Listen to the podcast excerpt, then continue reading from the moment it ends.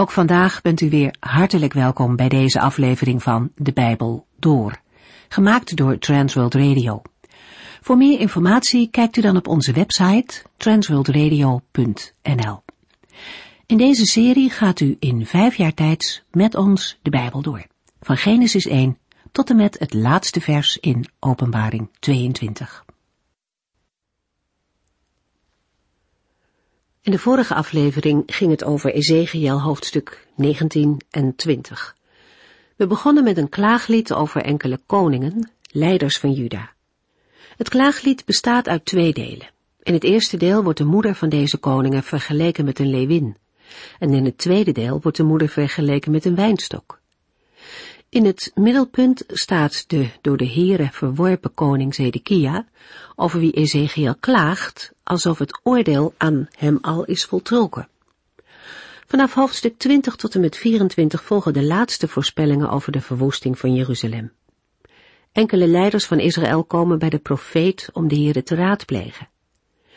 De Heere heeft zijn profeet echter al opdracht gegeven om hen niet te antwoorden. In plaats van in te gaan op hun vragen, moet hij hen de zonde voorhouden die hun voorouders in Egypte, in de woestijn en in Canaan hebben bedreven. Daarnaast moet hij hen ook vertellen waarin Israël in die tijd zondigt. Telkens weer lezen we dat God er alles aan doet om Israël tot inkeer te brengen. Het ging echter van kwaad tot erger met het volk. Mensen kozen wegen die hen steeds verder van de Heere afbrachten. Uiteindelijk offerden mensen zelfs hun eigen kinderen aan Moloch. Generatie op generatie verliet de Heere. En toch ontbreekt nooit de hoop in deze oordeelsprofetieën, al ligt die op dat moment nog ver in de toekomst. De Heere belooft dat er een omslag zal komen. Een klein aantal Israëlieten zal eens terugkeren naar Israël en naar zijn verbond met hem. Zij zullen weten en ervaren dat de Heere God is. Aan het eind van hoofdstuk 20 zien we hoe teleurgesteld Ezekiel is, omdat de mensen zijn woorden niet serieus nemen en daarmee Gods woorden aan de kant leggen. Het valt de profeet zwaar en hij legt het aan de Heere voor. Wij gaan nu verder in Ezekiel 21. In aansluiting aan de profetie tegen het Zuiderland moet Ezekiel in hoofdstuk 21 verkondigen dat de Heere zijn oordeel aan Jeruzalem zal voltrekken. Op het bloedbad dat Gods zwaard zal aanrichten, reageert Ezekiel heel verschillend. De ene keer moet hij zwaar zuchten en de andere keer klapt hij in zijn handen. Het lijkt dat Nebukadnessar, die het oordeel van de Heere moet uitvoeren, eerst onzeker is. Moet hij nu eerst naar Rabba van de Ammonieten of eerst naar Jeruzalem? De profetie eindigt met een herinnering aan de zonde van Juda en zijn goddeloze koning, als ook aan het oordeel dat Sedekia zal treffen. Ezekiel 21 vers 1 tot en met 3. Hierna kreeg ik de volgende boodschap van de Heere. Mensenzoon, kijk in de richting van Jeruzalem en profeteer tegen Israël en tegen haar heiligdommen. Want de Heere zegt, ik ben tegen u, Israël, ik zal mijn zwaard trekken en uw volk doden, zowel de goeden als de slechten. Met hoofdstuk 21 zijn we toegekomen aan een nieuwe profetie over het oorlogsgeweld dat zal losbarsten over Jeruzalem. Eigenlijk begint de profetie al in Ezekiel 20, vers 45. De profeet moet de boodschap van een hevige bosbrand bekendmaken. Daar had de profeet best moeite mee, want hij werd toch niet serieus genomen. In Ezekiel 21, vers 1 tot en met 17 wordt het visioen van de bosbrand verklaard en uitgelegd. Het gaat niet om een brand die bomen zal vellen, maar om een ramp die mensen zal treffen. Er komt oorlog over Juda en Jeruzalem en, zegt de Heere, die oorlog stuur ik. De Heere gaat zijn zwaard trekken en oorlog voeren. Ezekiel 21, vers 4 tot en met 7. Ik zal met het zwaard uw land doortrekken, vanaf de Negev tot aan de noordgrens, en ik zal niemand sparen. Heel de wereld zal weten dat ik de Heere ben. Hij heeft zijn zwaard in zijn hand, en het zal niet in de schede terugkeren, voordat het zijn werk heeft gedaan. Zucht en treur waar het volk bij is, mensenzoon, vanwege uw bittere verdriet. En als zij u vragen waarom u dat doet, moet u zeggen, vanwege het afschuwelijke nieuws dat God mij heeft meegedeeld. Als dat werkelijk gebeurt, zal zelfs het moedigste hart van angst wegsmelten. Alle kracht zal wegvloeien als water. Elke geest zal bezwijken. Sterke knieën zullen trillen en knikken. De oppermachtige Heere zegt, uw vervloeking is onderweg. Mijn oordelen zullen worden uitgevoerd. De woorden ik zal niemand sparen laten zien dat alle pogingen om de brand te blussen vergeefs zullen zijn. De verwoesting is niet te stuiten. Van het zuiden tot het noorden zullen alle inwoners door het geweld van de oorlog worden getroffen. Juist omdat het geweld door niemand is te stuiten en de verwoesting volledig zal zijn, zal het voor iedereen duidelijk zijn dat de Heere het vuur heeft ontstoken. Ezekiel moet zijn boodschap vergezeld laten gaan met symbolische handelingen. Hij moet zuchten en treuren, zoals binnenkort allen zullen zuchten als de profetie in vervulling gaat. Voor iedereen zichtbaar moet de profeet zijn grote verdriet laten zien.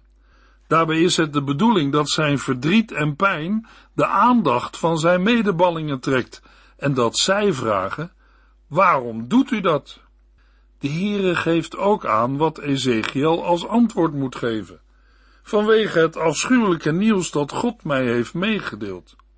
Als dat wat de profeet zegt gebeurt, zal elke geest bezwijken. Zelfs de sterkste knieën zullen trillen en knikken, want wat God zegt, zal zeker gebeuren. Ezekiel 21, vers 8 tot en met 11. En opnieuw kreeg ik een boodschap van God. Mensenzoon, zeg hun dit. Een zwaard wordt geslepen en gepolijst voor een vreselijke slachtpartij. Het is geslepen om te kunnen doden, gepolijst om te blinken. Is dat soms een reden om blij te zijn?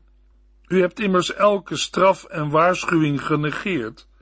Ik geef daarom dit zwaard in handen van de moordenaar om het te gebruiken.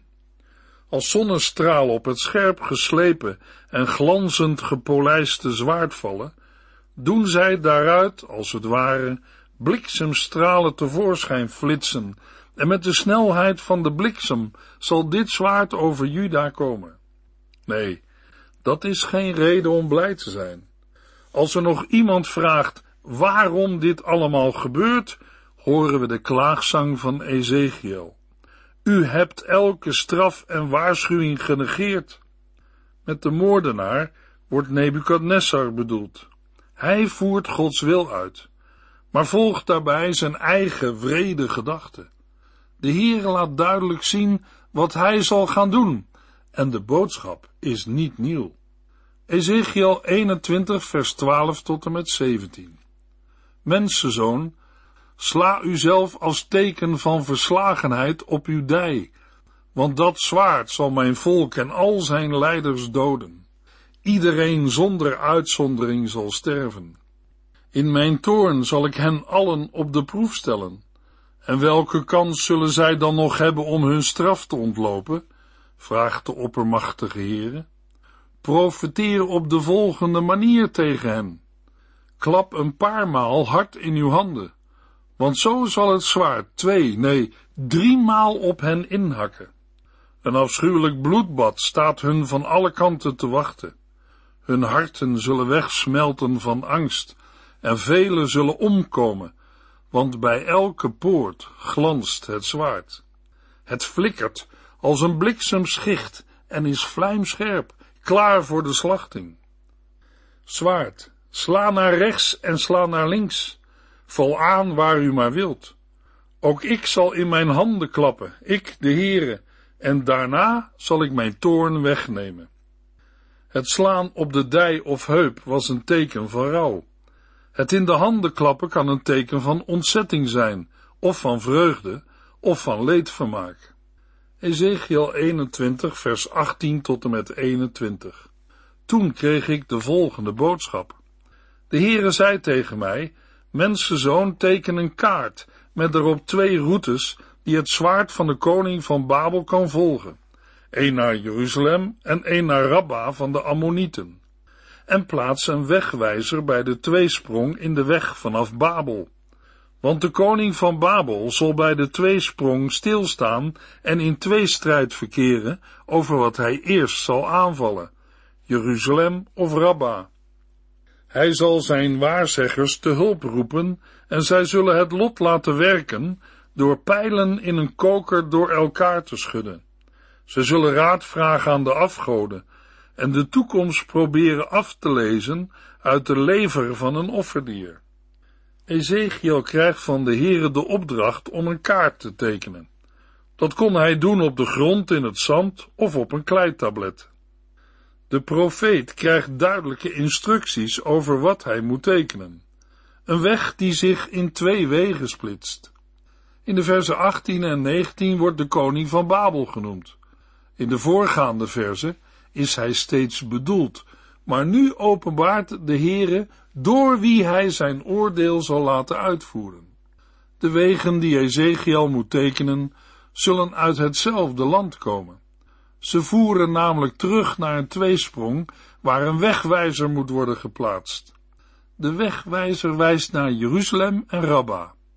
Rabba lag aan de oorsprong van de Jabbok in het overjordaanse. De weg van Babel naar Rabba in Jeruzalem liep tot bij Damascus samen. Van daaruit liep er één weg naar Rabba en een andere naar Jeruzalem. Net als Juda had ook Ammon tegen Babel samengespannen en konden ook zij rekenen op een reactie uit Babel.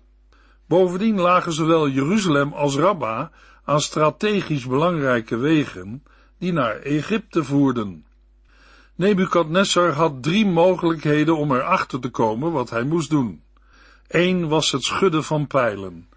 Wij kunnen dat vergelijken met het trekken van een luciferhoutje. Een tweede mogelijkheid was het raadplegen van de goden. Mogelijk was er een waarzeggende geest die hem kan zeggen wat hij moet doen. De derde mogelijkheid was het vragen van een priester van een van de Babylonische goden om de lever van een geofferd dier te onderzoeken, om te kijken of de vorm en grootte kunnen helpen om tot een beslissing te komen. Nebukadnessar koos om eerst naar Jeruzalem te gaan. Al moeten we niet vergeten dat de Heere dat bepaalde. Ezekiel krijgt namelijk de volgende boodschap van de Heere. Ezekiel 21, vers 22 tot en met 24. Zij zullen besluiten naar Jeruzalem te trekken. Met stormrammen zullen zij op de poorten beuken, onder het slaken van moordzuchtige strijdkreten. Zij zullen belegeringstorens bouwen en een heuvel tegen de muren opwerpen om boven te komen. Jeruzalem zal dit niet begrijpen. Hoe konden de waarzeggers zo'n afschuwelijke fout maken? Want Babel is toch Juda's bondgenoot en heeft gezworen Jeruzalem te beschermen. Maar die koning van Babel zal uitsluitend denken aan de keren dat het volk in opstand kwam. Hij zal aanvallen en hen alle gevangen nemen. Nebukadnessar zal alle maatregelen treffen en middelen inzetten voor de belegering van een sterke vesting als Jeruzalem. De inwoners van Jeruzalem zullen er niets van begrijpen. Zij zullen de boodschap van Ezekiel afdoen als waarzeggerij waar niets van klopt. Babel was toch hun bondgenoot. Maar Babel bepaalde deze dingen niet, dat doet de Heere, zoals hij had aangezegd in Ezekiel 17. Verschillende keren had Sedekia en de andere leiders trouw gezworen aan de koning van Babel. Onderwijl beramen zij samen met Egypte een complot om in opstand te komen. Maar Nebukadnessar kwam erachter en gaat hen aanvallen. Daarmee voert hij uit wat de Heere over Jeruzalem had besloten. Ezekiel 21, vers 24 tot en met 27. De oppermachtige Heere zegt, steeds weer klaagt uw schuld u aan, want uw zonden zijn schandelijk en werden openlijk bedreven. Waar u ook gaat en wat u ook doet, alles is besmet met zonde. Daarom is nu de tijd van uw verbanning aangebroken. O koning Sedekia, slechte koning van Israël, de dag van de eindafrekening is voor u gekomen. Zet uw met juwelen bezette kroon af, zegt de oppermachtige Heer. Het is afgelopen. Nu zullen de armen worden geëerd en de rijken worden vernederd. Tot een puinhoop en een totale ruïne zal ik het koninkrijk maken. En dat blijft zo, totdat hij komt aan wie ik het oordeel toevertrouw.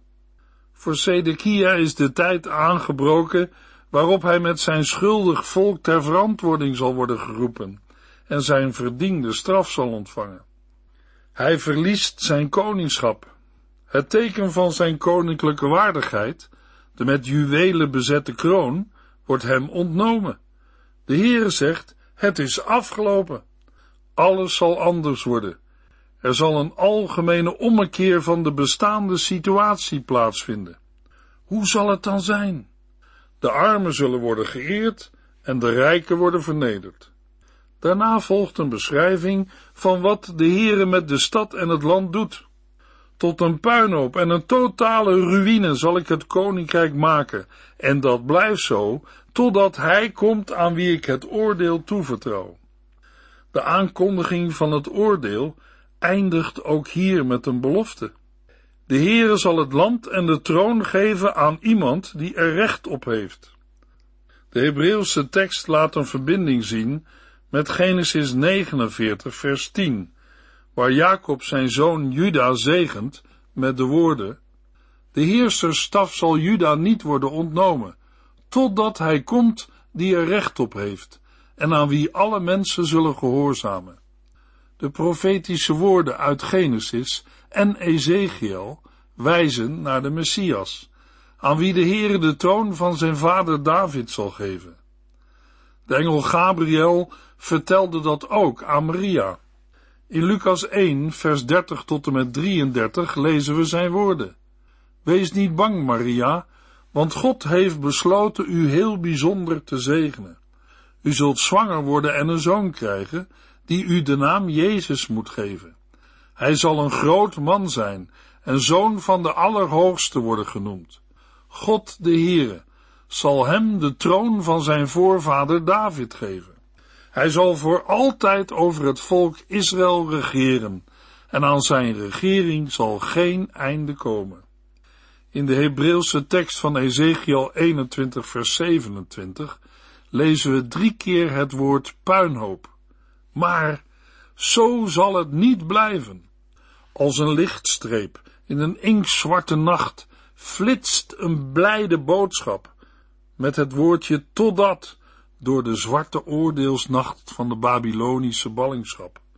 Totdat hij komt aan wie ik het oordeel toevertrouw. Midden tussen de oordeelsprofetieën is dat de aankondiging van de Messias, van de Heer Jezus, de Christus. Want uit het overblijfsel dat straks uit Babel naar Jeruzalem zal terugkeren en de tempel zal herbouwen, zal de verlosser van de hele wereld voortkomen. In Ezekiel 21 vers 28 tot en met 32 moet de profeet verkondigen dat ook de Ammonieten door het oordeel van de Here zullen worden getroffen. Eerst hadden de Ammonieten samen met Jeruzalem tegen Babel samengezworen. En later hadden zij het volk Israël in haar ellende beledigd. We lezen het gedeelte. Mensenzoon, profeteer ook tegenover de Ammonieten, want zij beledigen mijn volk in haar ellende. Deel hun dit mee. Ook tegen u is mijn glanzend zwaard uit de schede getrokken. Het is geslepen en gepolijst en flitst als de bliksem. Uw tovenaars en valse profeten hebben u leugens verteld over veiligheid en welvaart, dat uw goden u zullen redden uit de handen van de koning van Babel. Op die manier hebben zij uw dood naderbij gebracht, samen met die van alle andere goddelozen. Want ook voor u is de dag van de eindafrekening gekomen. Zal ik mijn zwaard weer in de schede steken, voordat ik met u heb afgerekend? Nee, ik zal u doden in uw eigen land, het land waarin u werd geboren. Mijn toorn zal ik over u uitstorten en ik zal het vuur van mijn toorn aanblazen, totdat het een loeiende vlammenzee is. Ik zal u uitleveren in de handen van vrede mannen, geoefend in verwoesting. U bent de brandstof voor het vuur. Uw bloed zal in uw eigen land worden vergoten en u zult volledig worden weggevaagd. Uw naam zal nog slechts verleden tijd zijn, want ik, de Heere, heb het gezegd. We lezen verder in Ezekiel 22. Ezekiel 22, vers 1 en 2. Een volgende boodschap kreeg ik van de Heere en hij zei, Mensenzoon, stel Jeruzalem in staat van beschuldiging als moordenaarsstad. Maak haar gruweldaden in het openbaar bekend. Ezekiel moet Jeruzalem haar zonde voorhouden en in het openbaar bekendmaken, als in een proces verbaal.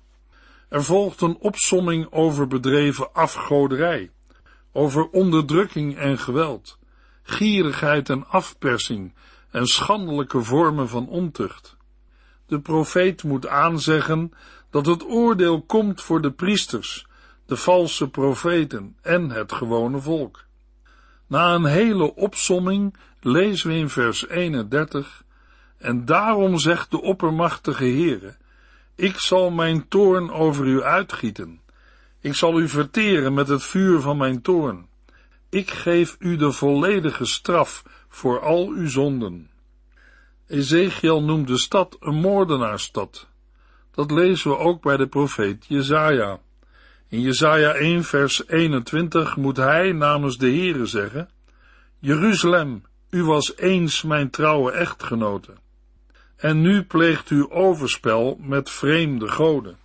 Eens was u een stad die bekend was om gerechtigheid en rechtvaardigheid.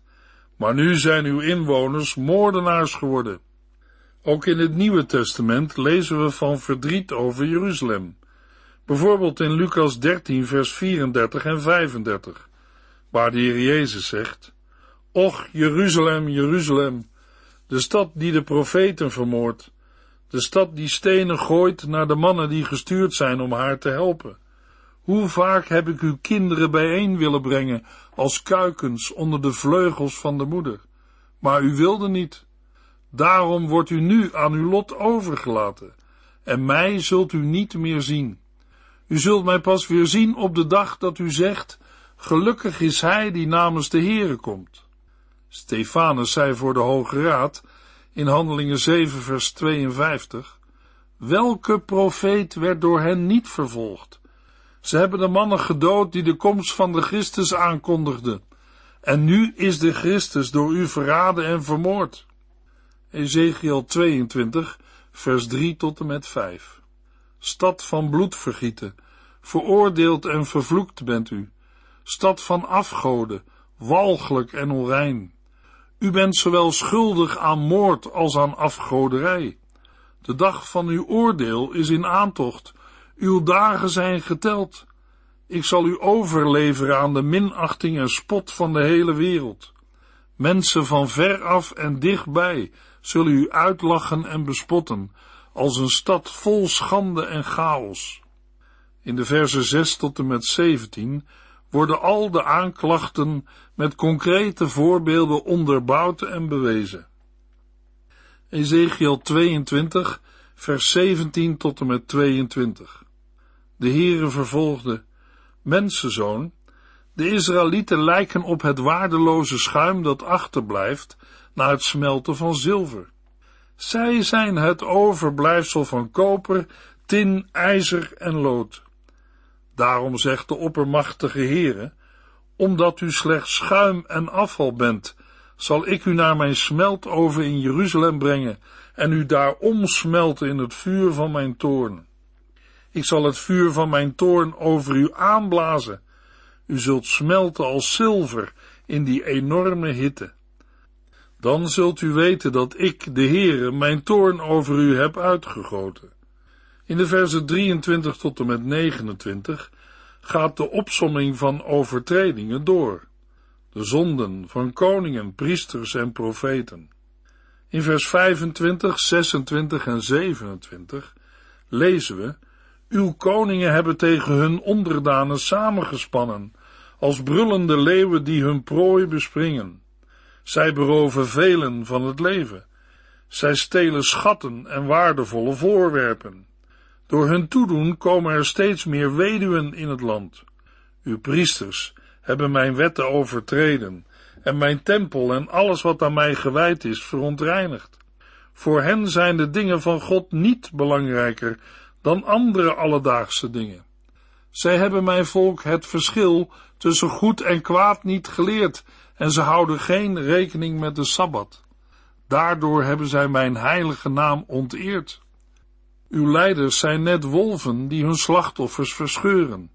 Zij vernietigen mensenlevens, enkel en alleen om er rijker van te worden. In de versen 28 en 29 worden de valse profeten en de gewone mensen aan de kaak gesteld. Er worden boodschappen en visioenen doorgegeven die niet van de Heer zijn. Er is onderdrukking, beroving van armen en noodlijdenden. Vreemdelingen worden uitgebuit en onrechtvaardig behandeld. Ezekiel 22 vers 30 Ik heb tevergeefs gezocht naar iemand die de muur van rechtvaardigheid weer zou kunnen opbouwen. Iemand die op de bres zou kunnen staan om u te beschermen tegen mijn vernietigend oordeel. Maar ik heb niemand gevonden. De Heere vond niemand die het volk kon terugleiden naar hem. De zwakke pogingen de bres te dichten, door godsdienstige handelingen of boodschappen die eerder gebaseerd waren op eigen opvattingen dan op de wil van de Heere, waren even waardeloos als stukwerk op een kapotte muur. Het zag er vanaf de buitenkant mooi uit, maar stelde niets voor. Doen alsof heeft voor de Heere geen enkele betekenis.